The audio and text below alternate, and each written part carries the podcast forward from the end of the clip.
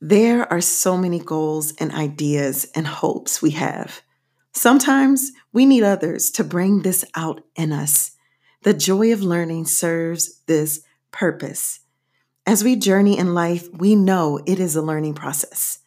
Our fundamental goal is for you to take joy in the learning process as you pursue your passions and goals. We are here to listen. In this podcast, we dive into personal and professional stories that will inspire and encourage. Come along with us on this journey.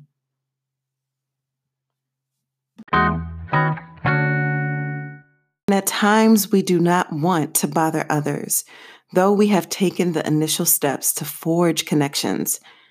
However, a skill essential on your personal and professional journey is following up. Following up leads to opportunities that just sitting and waiting will not.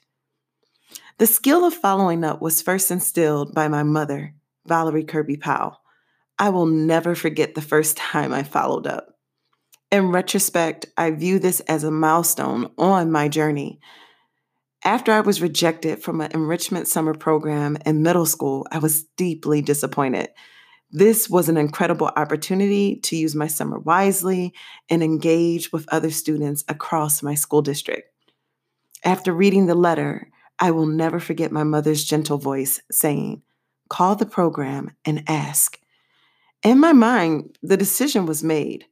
However, her voice remained embedded in my heart and mind. I called. I was placed on a waiting list, and within a few weeks, a slot opened. Over the years, I had a variety of experiences that honed my personal and professional skills. And by honing, I, am considering just following up, right? Whether it was through the Women's Leadership Initiative at Penn State or the Leadership Alliance. And with that, I have followed up and in the midst of rejections and also opportunities. Yet my mother's encouragement stands out, right? It set a mindset in motion to engage opportunities regardless of a decision. As a result, I always follow up with potential employers, interviewers, advisors, admission committees, and colleagues.